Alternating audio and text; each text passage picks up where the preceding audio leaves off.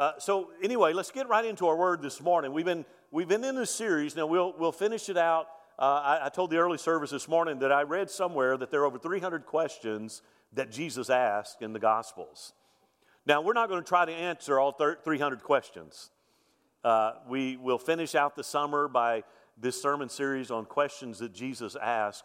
Uh, let me just remind you that whenever Jesus spoke, it meant something.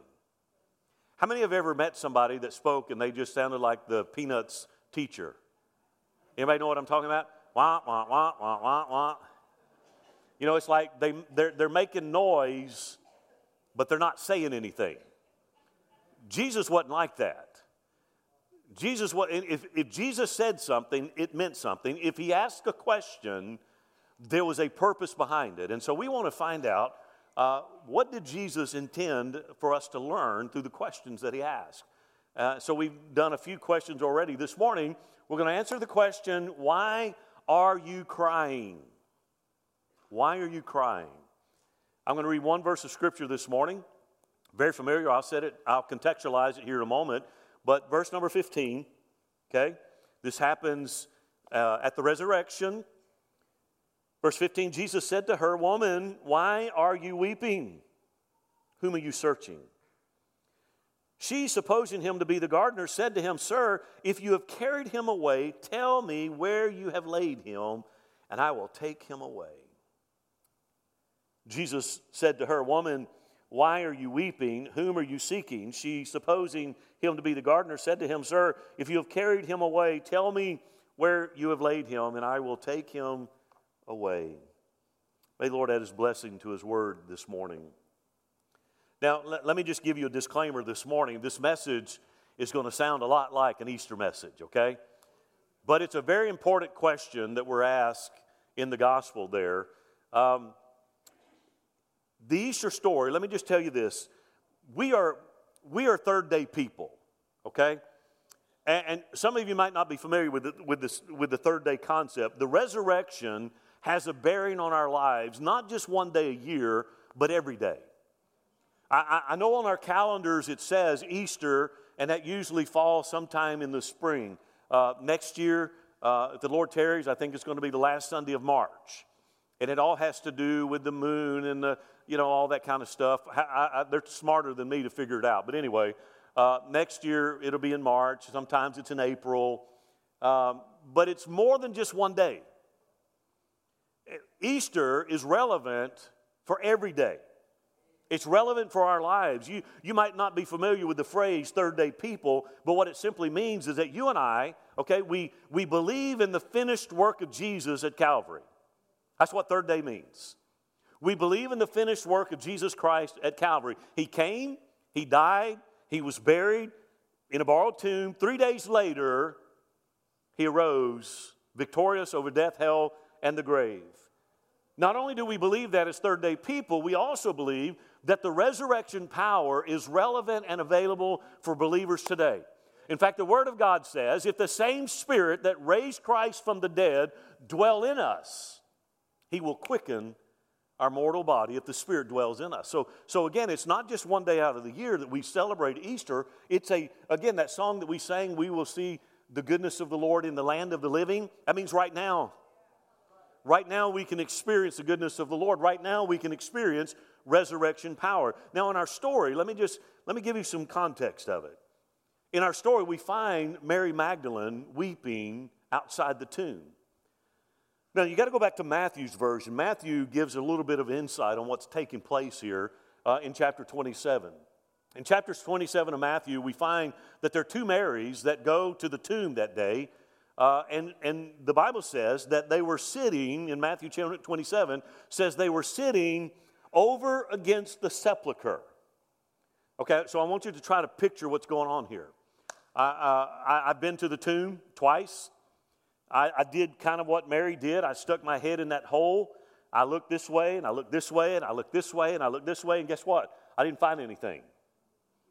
He, he wasn't there. And, and, and so Mary goes to the sepulchre, the two Marys, and we specifically talking about Mary Magdalene.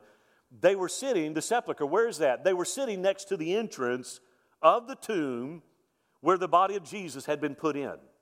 It's important we understand that because there are skeptics today who say that these women went to the wrong tomb. Again, there, there are people that scoff at the resurrection of Jesus. And so, one of the reasons they say that uh, they, they don't believe in the resurrection of Jesus is that these two women went to the wrong tomb. But Matthew says they knew exactly where to go. They're sitting next to the sepulchre, they're sitting next to the tomb where the body of Jesus, where they saw his body placed. That's important. Another thing I see about this story is that they, were not, they weren't just sitting next to a tomb that housed a dead man, they were sitting next to the end of their faith. They, they weren't sitting next to the end of their faith, pardon me. they weren't sitting next to the end of their faith. They were sitting next to a promise. We sang that song. I want you to grab hold of that. The, on the surface, it looks like Mary is sitting next to a dead faith. With her eyes, she watched Jesus be placed in that borrowed tomb of Joseph of Arimathea. With her eyes, she saw that stone rolled in front. She heard with her ears Jesus say, It is finished. So she's sitting next to a tomb, not realizing she's sitting next to a promise. Again, she may not have realized it at the time, but Jesus made a promise about this very day. In fact, if you go back and read Jesus, what his words, Jesus said over and over again, tear down this temple, and in three days, I'll, I'll raise it up. Do you know what he was doing there? He was giving a promise. You tear down this temple three days, I'll give a promise. So we find Mary weeping because when she looked in the tomb, it was empty. She stuck her head in there. She probably walked into it, looked around, could not find the body of Jesus. Again, she's puzzled because she saw them put him in there. Her world, so, so think about this. For three and a half years, Jesus went about doing good. He was uh, ministering. Uh, the Word became flesh. He was one of us, walked around doing good, uh, doing the feats of God, and just doing incredible things. She watched, she heard, she observed all that Jesus did. And then on Friday, she sees him tried, betrayed, tried, crucified, and then taken off of a cross and put into a hole in the, in the side of a mountain. So Mary is sitting next to a tomb with all hope devastated. Again, I want you to think what's going through her mind there. The world, her world, had been devastated. She had witnessed Jesus being arrested again, tried, crucified, and buried. She had heard him talk about being raised from the dead probably numerous of times but she saw it with her own eyes. How many understand that, it, that it's kind of hard to argue with what you see? It's kind of hard to argue with what you see. She had heard with her ears Jesus say, Tear it down, and three days I'll build it up. But she saw with her eyes him hanging on a cross. She saw with her eyes Jesus look up to the heavens and said, Eli, Eli, lama sabachthani. She heard that. She heard him say, It is finished, and then, and then bow in death. She saw it. So when she saw that lifeless body go into a tomb, for her, hope had faded. For her, death had come, and, and it's kind of hard to argue with that. And so she stands there crying. Jesus appears to her, and he asks her the question Woman, why are you crying? Now you got to understand, he not, he's not just randomly asking that question. Woman, why are you crying? What a profound question. Again, there's over 300 questions, and many of them I thought would be very relevant, but, but, I, but I feel like the Lord wanted me to share this today because there's somebody here, maybe online this morning, that you find yourself in the present moment, you're weeping. You may not be shedding tears physically, but on the inside, you're crying. And He's standing here today saying, Why are you crying? Tears are an expression of deep emotions. And, and so think about it. Why do we cry? Well, we oftentimes find ourselves crying for understanding. Sometimes we find ourselves crying because we need comfort or we need hope when life throws us a curveball. How many's ever had life throw you a curveball? You know, I played baseball for a long time, and, and uh, it was always hard to hit a curveball. You know, the coach would always say, "Oh, you got to get up in the you got to get up in the box." Some coaches say you got to get back in the box. You got to catch it on the break, whatever. it was just kind of hard. So, so think about it. Why do we cry? We cry because we want understanding. How many's ever had something happen in your life that you couldn't figure out why? You had things that happened in life. Maybe you gone, maybe you went to the doctor for a routine exam, and the doctor looked at you and says, "I'm sorry, but you have cancer." Maybe, maybe you've gone to your employer, you went to work. A company you've worked for for a long time, a company that you anticipated would be, uh, you would live, you would work there until, until it came time to, to retire. You go into the office, and when, you're, when you walk into the office, they hand you a pink slip, and you don't understand. How many's ever been there? You don't understand. You cry. We cry for comfort because, again, we lose those that we care about. We lose those that we love. We cry for hope because we need something greater than just what we have in front of us. So we cry. Let me ask you, does that describe you this morning? If Jesus stood next to you, would he ask you the same question? If he asked you, uh, why are you crying, would you be able to answer it? Why are you crying? See, again, Jesus doesn't ask this question because he's unaware of our pain. You got to understand that. Hebrews chapter 4, verse 15 says, We, I love the message paraphrase of it, says, We do not have a high priest who is out of touch with our reality. Isn't that good? We do not have a high priest who is out of touch with our reality. See, there are some people that believe in God, but they believe that He's somewhere way out in the cosmos and has nothing to do with the day to day events of our lives. I'm telling you that that is not the God of the Bible. My Bible teaches me that He knows my down sitting, He knows my uprising, He knows all the minutiae about my life. In fact, He says, I have the very hairs of your head numbered. All that simply means is that He knows the minutiae of my life. If something as insignificant as our hair that's here today and gone tomorrow, He cares. He cares. Again, we do not have a high priest who is out of touch with our reality. And he goes on and he writes this. He said, uh, uh, Peterson says, He has been through weaknesses and testing, he's experienced it all, but without sin. Think about that. So we sit here and we cry about things that are going on in our lives. And he said, Why are you crying? You have a high priest who understands. He's moved by the afflictions of your life, he's moved by the circumstances of your life. Why are you crying about it? Jesus asked that question for us to probe deep inside where we hide the hurt and the pain. You know why? So he can heal us. See, we're, we're very good as people, as human beings, we're very good at suppressing our emotions. Are we not? We're very good at hiding our feelings. We, we push it down. You know, have you ever gone up to somebody and said, uh, ask them, hey, how you doing? What's the canned answer? Fine. Fine. And then they put that plastered smile on their face. Fine. You know, they're not fine. you got to pray for lying now because you lied. No, I just some mess. That's a different message. But, but again, we're very good at it. We're good at suppressing those emotions. So Jesus asked a question so that we could that we could probe deep into our spirit to those places, those recesses that we hide all of the pain, all the unmet expectations, all of the disappointment, so it can be brought to light, so He can heal it. You see what happens? I, I mentioned this in early service. Many of you know that I'm the uh, lead chaplain for the uh, field chaplains for the sheriff's department. And I was talking to our chaplains not long ago, and I made this statement. I said, You know, when you see officers act out on TV, when you see normally a, a, situation that makes the news, you don't see the good stuff the officers do or the deputies do, you only see the bad stuff, right?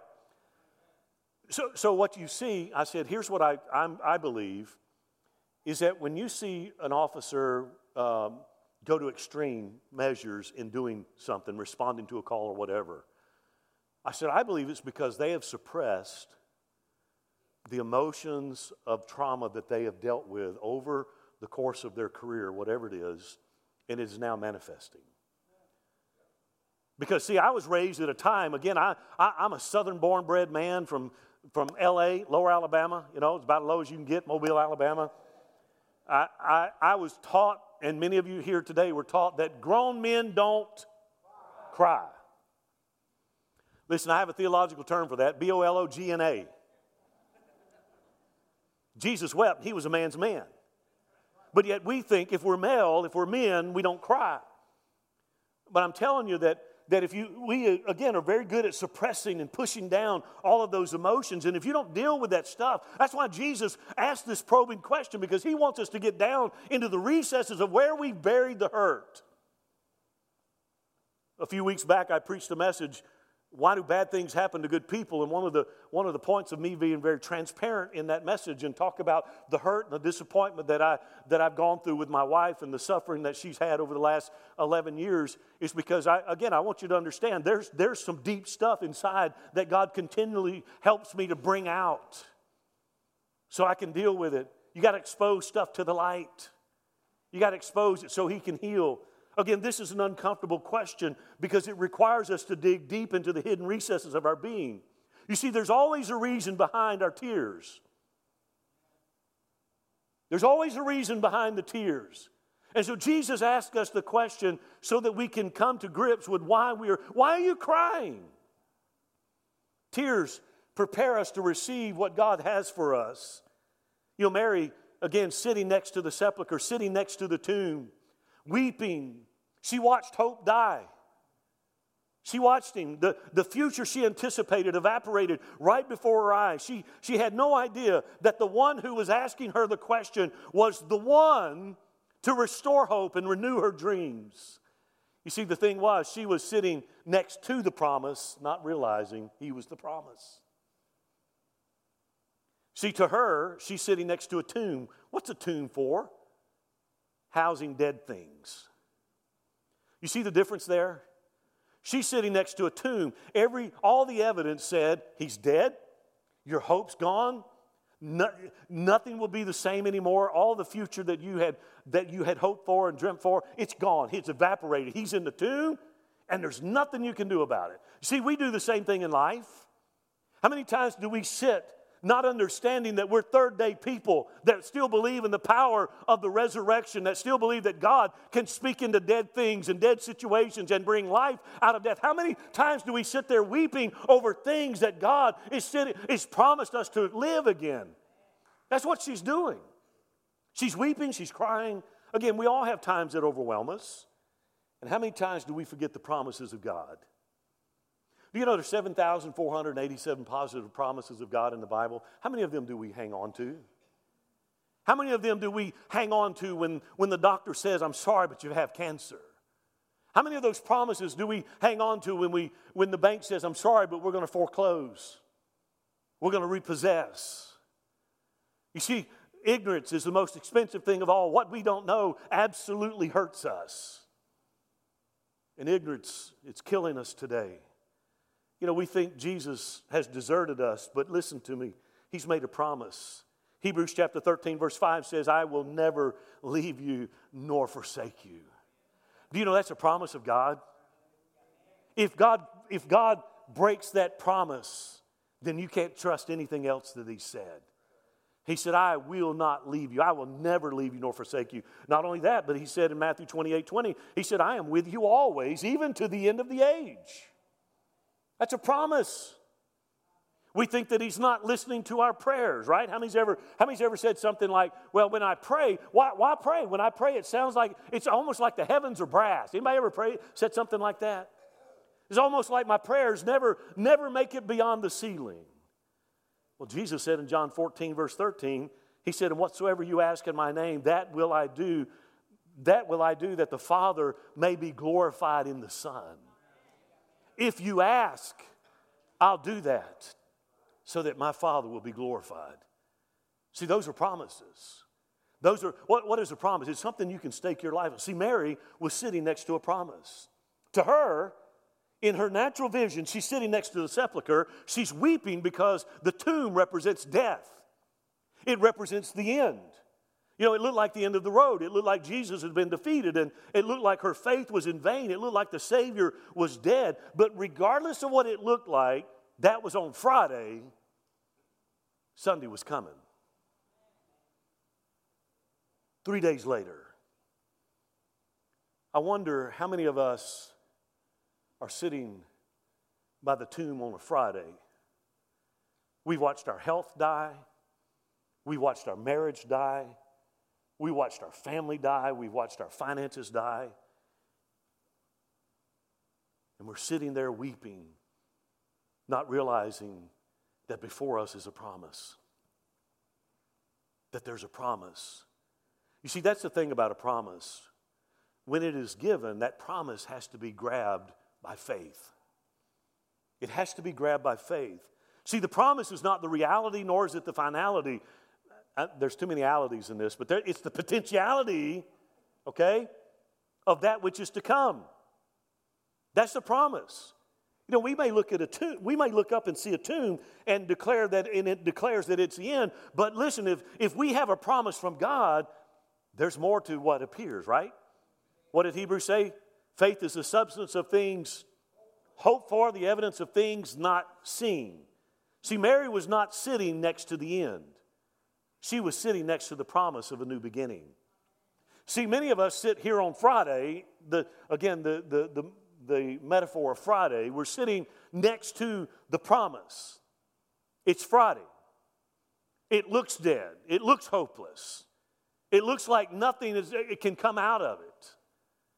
But if you'll hang on and stay by the promise, Sunday will come. See, that was a promise of a new beginning right there. Amen. That's okay to do that. Listen, she, she wasn't sitting next to defeat. Again, from the natural, it looked like she's sitting next to defeat. She's by the sepulchre. She's weeping because the body had been put in there, dead.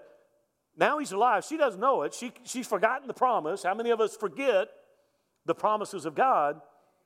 She's sitting there, again, thinking that she's defeated, but she's really sitting next to the promise of to- total victory.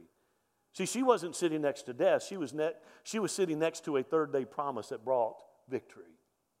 How many of us today are at that same place?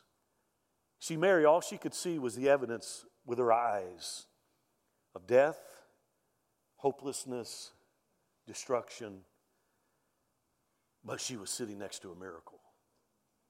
I'm saying we're third day people. We believe in the resurrection of Jesus. We believe that even if it is dead, even if that body is dead, even if that marriage is dead, even if those finances are dead, we are third day people. We still believe that Sunday comes. And when Sunday comes, there's a new day, a new resurrection, a new power, a new beginning for us. I still believe that. Call me a throwback if you want to. That's okay. I feel like a dinosaur sometimes anyway.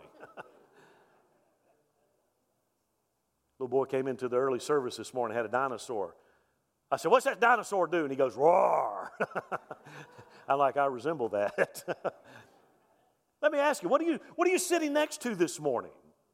What promise are you hanging on to this morning? People, people look at you and they tell you that you should give up and quit. How many times, uh, you know what, the easiest thing you can do is quit. We, we, we raised a generation of pansies today. They have no, t- there, there's, no, there's no tenaciousness about them. If it's hard, they quit. If it's a little bit painful, they quit. If it's a little bit of work, they quit. Well, we live in a world of quitters. I'll, I'll, I do not want to chase that rabbit. but what are you sitting next to? Again, it would be easy. People, again, look at you and tell you, go ahead and quit, give up. You see, they, they see problems and heartaches and disappointments and failures and all of these things. What I'm saying is, you got to change what you're looking at.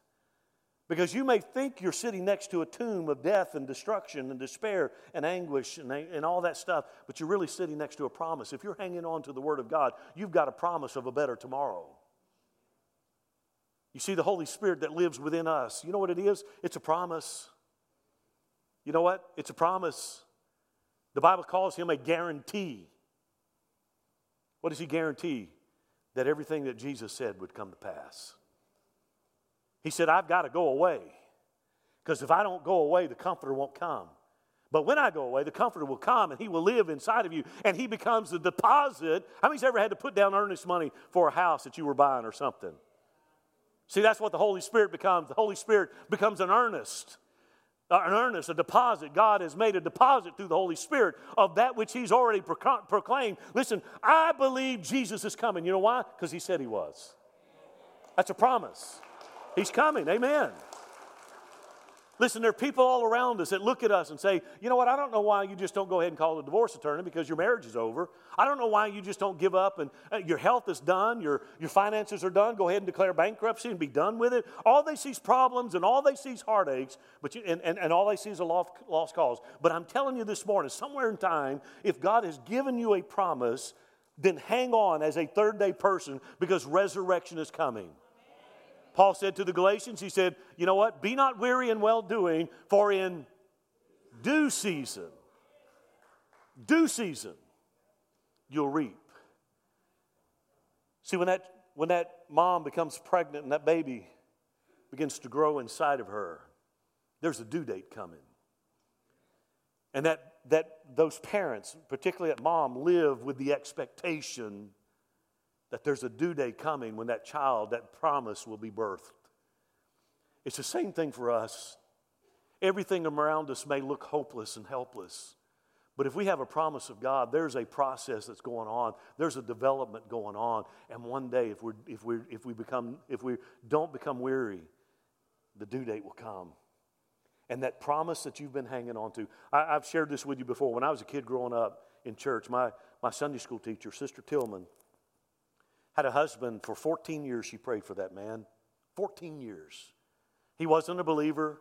He never, he never restricted her. She was, a, again, a Sunday school teacher. She was always involved in church. He never, he never restricted anything she did about the church. She just, he just wasn't a believer and he wasn't going to go to church. And that teacher for 15 years prayed, 14 years prayed for his salvation. Finally, she got to the point of desperation where she started praying this prayer God, whatever it takes, reach my husband. Many know that's a loaded, that's a loaded prayer? She prayed that prayer, whatever it takes, reach my husband. One day he's out in the pasture, and he's got a tractor hooked up to a stump. And he starts to pull that stump out of the ground with that tractor, and the tractor flips over and crushes him. And as he lays under that tractor, he says, God, if you, if you get me out of this alive, I'll serve you until I die. That day, that man was born again. He had health issues the rest of I didn't know him before he was saved. I just knew the story. 14 years she prayed and finally said, God, whatever you got to do, reach my husband. Laying under that tractor in the pasture in South Alabama, he said, God, preserve my life. God changed him, saved him. He had health issues the rest of his life, but he was a believer. He worked at the church. He was faithful in attendance, faithful in serving. He did all that he could do because he honored what he had promised to God. Listen, she held on to a promise. That's what I'm trying to tell you. How long have you held on to that promise? See, sometimes we get to a place where we've been crying so long and weeping so long for a promise that we've been holding on to that we almost get to the point where we're ready to do this. Say, I'm done. What I'm here telling you this morning is if you're sitting next to a promise and you're weeping over that promise, hang on to it because it will come to pass. See, it might be your Friday right now. It might even be your Saturday. Maybe you're somewhere from, the, from, that, from that inception of things. You know, how many's ever had this happen? It just goes from bad to worse. You pray, you have faith, you're like, boy, oh boy, we're going to get it done, and then it gets worse. The darkest hour it's just before the dawn. Listen, maybe you don't even know why you keep holding on to the promise. But there's something inside that said you're a third day person. The resurrection power of Jesus is available today. Maybe the trials and tribulations of life have caused you to forget the promise. And, and maybe that's why I'm preaching this today, because God wants to remind us that with Him, that promise that you're hanging on to will become a reality. You've been sitting, staring at a problem, it looks impossible. You've sat there as your hopes and your dreams have evaporated. One by one, people around you have walked away from you. They've turned their back on you, given up. Just when you're ready to throw in the towel, remember the promise. May God help us today to remember the promise. If God gives us His word, you can hang on to it. You can take that to the bank, my friend. Because heaven and earth will pass away, but not one word will fall by the wayside. On Friday, Mary's sitting next to the promise, but early Sunday morning, on the third day, her promise became a reality. I love that exchange there. See, what was ominous on Friday was empty on, Sat- on Sunday. what was potential on Friday was power on Sunday. You know, they were wondering how they were going to get into the tomb, and, and, and I love the fact that the angel had announced he's not here. He, remember, Mary, he told you that. Remember. How many of you today are holding on to a promise? Yeah. It's, it's okay to, it's okay. You're holding on to a promise. It could be, it could be for health. It could be for, for, for a relationship. It could be for, I mean, it could be for ministry. I mean, there's a lot of things. God just sent me today to remind you hold on to that promise. It may seem dead.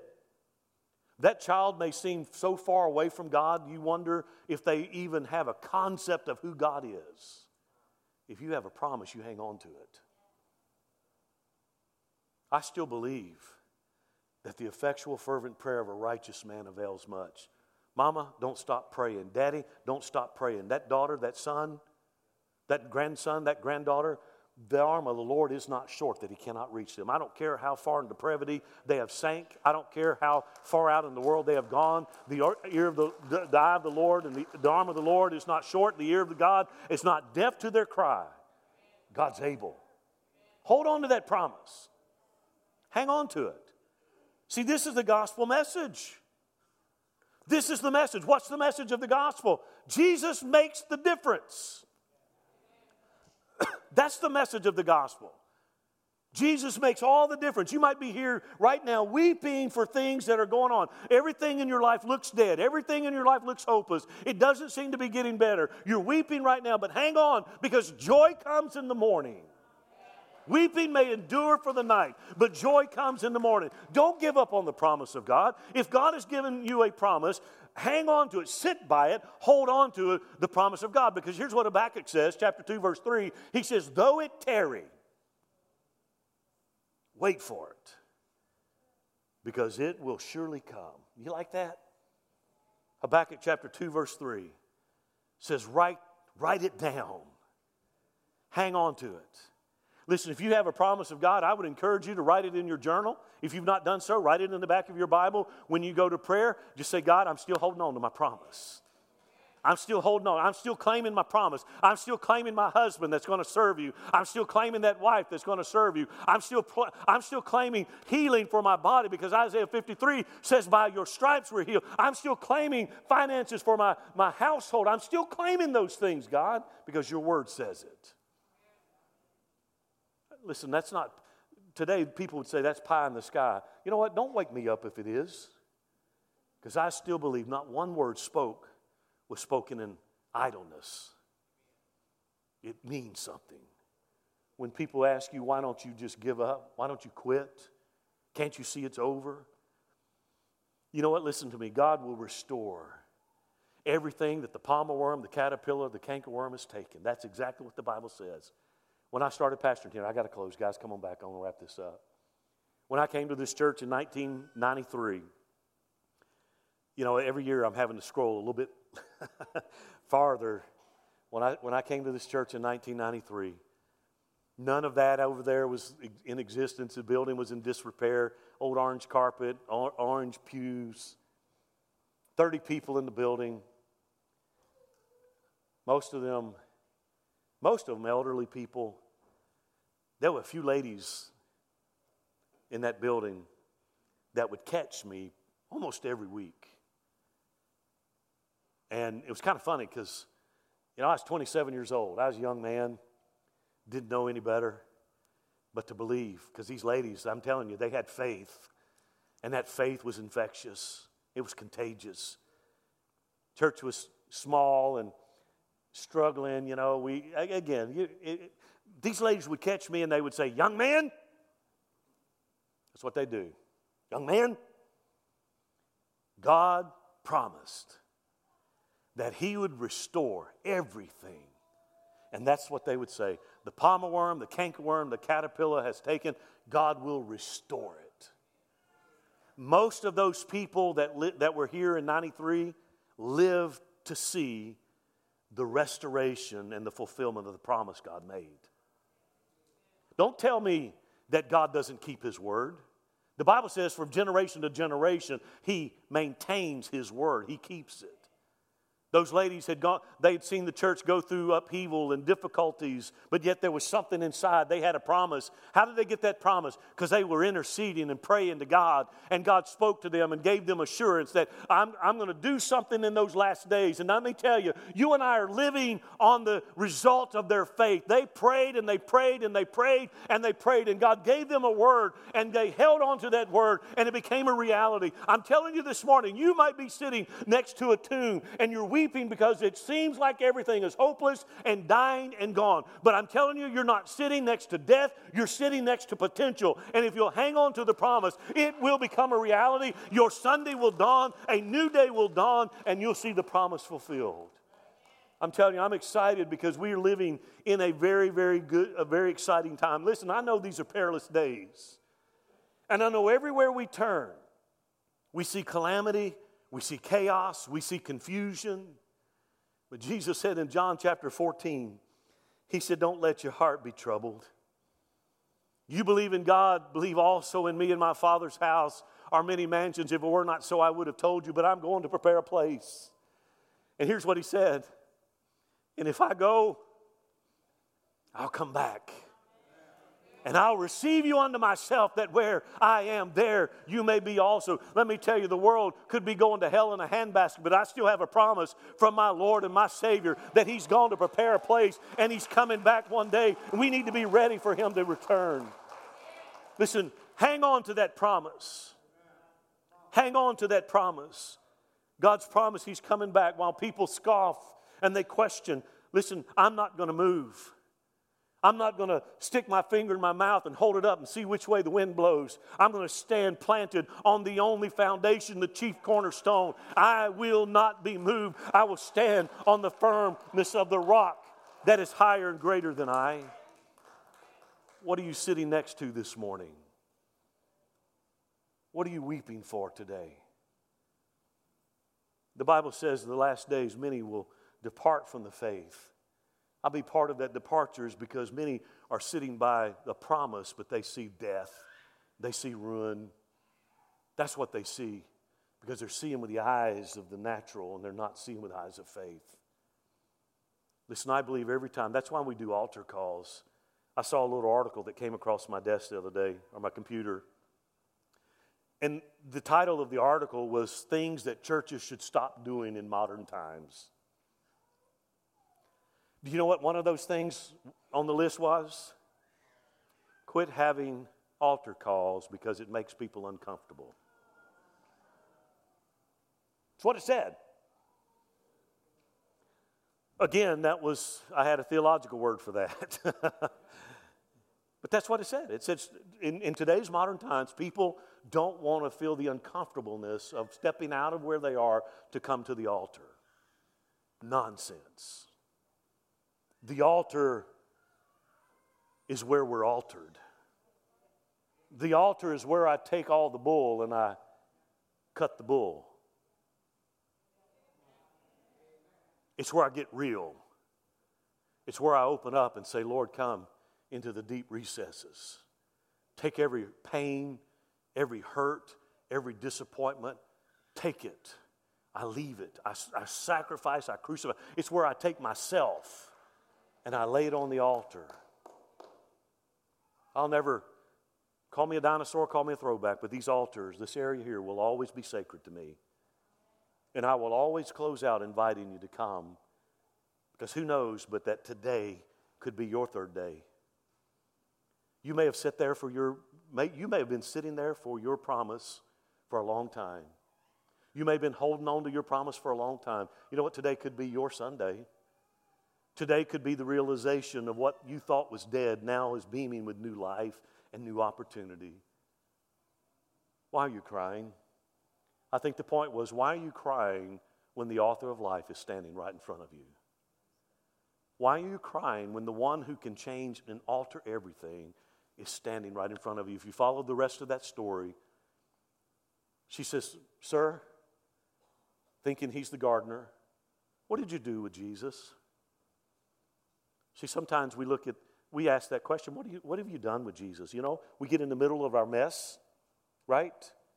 And we like, what did you do with Jesus? And I love what he said. He said, Mary. And the Bible said she knew. Maybe today, I'm, I'm closing. Maybe today, you've been sitting next to your tomb for a long time, and you're wondering what happened to Jesus. Why are you weeping? John, Susie, Heather, Rachel, Kenneth, why are you weeping? He's calling us by name. Why? So that you know that hope personified is still there. Listen, we're not here to serve a dead Savior. We're here because He's a resurrected Lord. He's here as the, the bright and morning star, the rose of Sharon, the lily of the valley. He's here as the Sun of righteousness with healing in His wings. And He's ready for us to see that promise realized. I want you to stand with me this morning.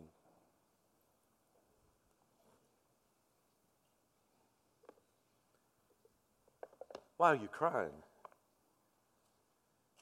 Maybe here this morning, maybe the whole this whole message, because there was other things I could have preached. But maybe he directed me to preach this today because many of you, maybe some maybe many of us here today are sitting next to a promise. But that promise has prolonged itself. Maybe it's been 10 years, 15 years. Maybe it's been a week. He still cares, by the way. And Jesus is our advocate and He's our intercessor. And I promise you right now, He's, the Bible says He ever lives to make intercession for us. He's praying for each of us right now that our faith fail not. Some of you have given up on the church because the church, quite frankly, the church hasn't, the body, the universal body of Christ hasn't been what it should have been. But Jesus is still who He is. Through all of our flaws, all of our shortcomings, He still remains perfect in all of His ways. And He still remains ready to heal your hurt, to restore your joy, and to birth in you hope again if you're willing to see the potential. See, Mary sat next to a tomb weeping because all she could see was death and the finality of a tomb when all along there was a miracle in the making. So, my, my, my closing statement is this ask God to give you eyes to see the potential of the promise that He made to you so that you walk out of here with hope today. As they sing this morning, I'm going to ask if you're here today and say, you know what, Pastor, I need to renew. I want God to renew that promise in me. Maybe you've been hanging on to it for a long time. Again, Habakkuk says, write it down, make it plain. Though it tarry, it will come to pass. Surely it will. Just renew that commitment. God, I don't understand. You know what? And again, write it down. Write it in your Bible, write it in your journal, and every day pray that prayer. God, I'm hanging on to healing promise. I'm, ha- I'm hanging on to that son, that daughter that has abandoned the faith. I'm, I'm, I'm hanging on to it, that husband, that wife. I'm hanging on to that marriage. I'm hanging on to the finances. I'm renewing my pro- that promise, my hope. When they sing, would you come this morning? Would you just, again, come to the altar? Let God begin to alter you. Why are you crying? Let it out. Confess it. God, I, I've hurt. I've been disappointed in you. I mean, no, it's okay to say that. I've been disappointed because I didn't, I thought you should have answered by now and you haven't. God, I'm disappointed. But I'm going to keep hanging on to hope as long as you sit up on the throne. There's still possibilities and potential. Renew that in me. Would you sing and would you come this morning? Would you just renew that hope? I'm the God of Jacob. Come on, friend, this is your day. This is your day. Thank you, Lord. Renew that right spirit in us.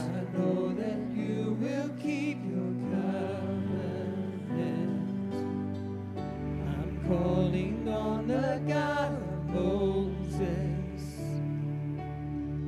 the one who opened.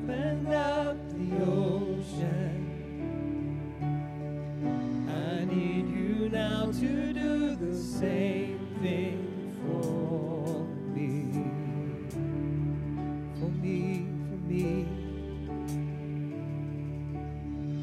Oh God, my God, I need you. Oh God.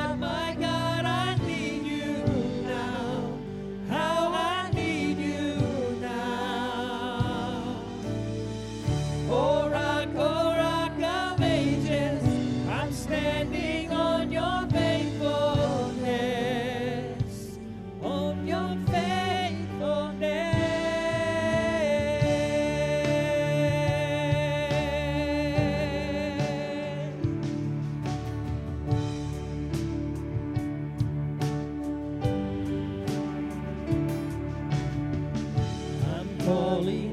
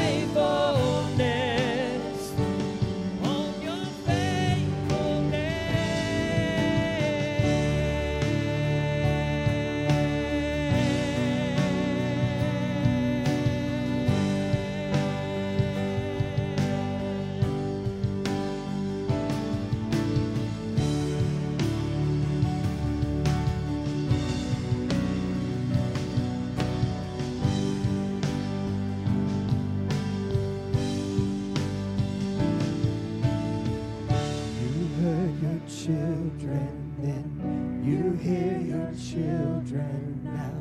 You are the Savior. You are the Savior.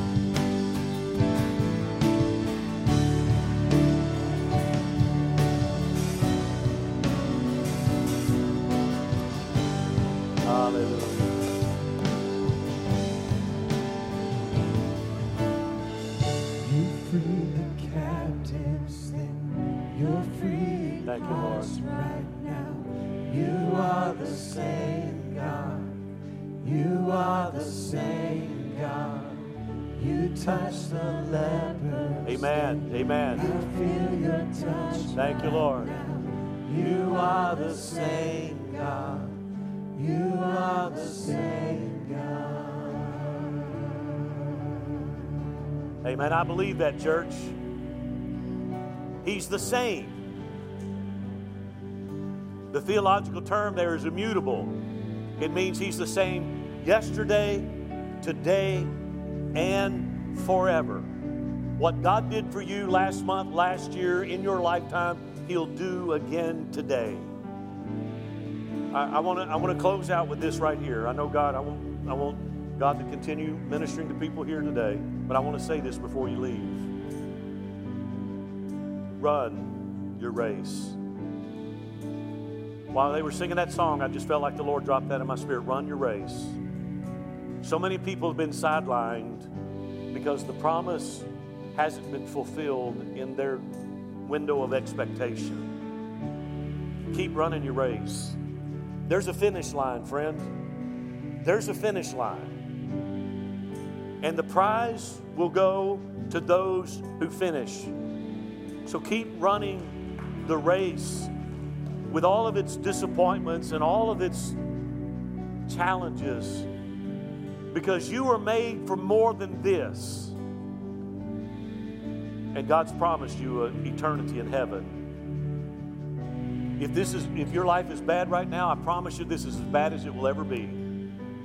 Because what God has in store for us, eye hath not seen, ear hath not heard, nor has it entered into the heart of man what God has prepared for those who love him. This is as bad as it'll ever be. I'm not minimizing your pain. I'm just simply saying keep your eyes where they need to be. And trust that God will always be with you. Father, I thank you today. Lord, many of us are like Mary. We sit by the promise. But to us, it's a tomb that, house, that houses dead things. But to you, it's a promise of potential. So, Lord, help us to change our sight so that we might see with eyes of faith. Lord, what appears to be dead, what appears to be over and done, Lord, may we see the seed that's been planted in faith. May we hold on to that promise that is yet to germinate and grow and produce. So, Lord, help us today to not be distracted by all the peripheral things that are going on and to focus on the promise that was made and the promise that was spoken. And even though it might be Friday in our life, even though things may appear to be uh, sinking fast, Lord, we're third day people and we believe in the resurrection of our Lord and Savior Jesus Christ. And on the third day, a new beginning begins. So, Lord, help us, whether we're in our Friday, our Saturday, or maybe we early in the Sunday morning, Lord, may we hang on to that promise that's been given to us because there's potential. I ask you to help us to keep running. Take us out of here today, I pray, with the determination that there's no need for us to be weeping over things of our life because we, stand, we serve the one who can make it all change in a moment. We serve you, the author and the perfecter of our faith. So, Father, help us to walk out of here grounded in who you are. And Lord, may we claim those promises and hang on to that promise until it comes to pass. Lord, you said, wait for it. Though it tarry, hang on to it because it will surely come to pass. Lord, I stand in agreement right now with every person here, everyone online. I, I stand in agreement for those that are hanging on to health issues, those that are hanging on to family issues, marriage issues, children, parenting issues, financial issues. Lord, I stand in agreement with them right now that your promise will be fulfilled and come to bear in their life. I ask you to go with us now, take us out of here, rejoicing in your faithfulness and in your goodness. And Lord, when we hear that question asked, why are you weeping? May we recognize it is you who are asking us the question. You are the embodiment of hope and future. I love and I bless each one now in the mighty name of Jesus. And we all said, Amen. Thank you for being with us online this morning. I look forward to seeing you next time. God bless you, and I love you very much.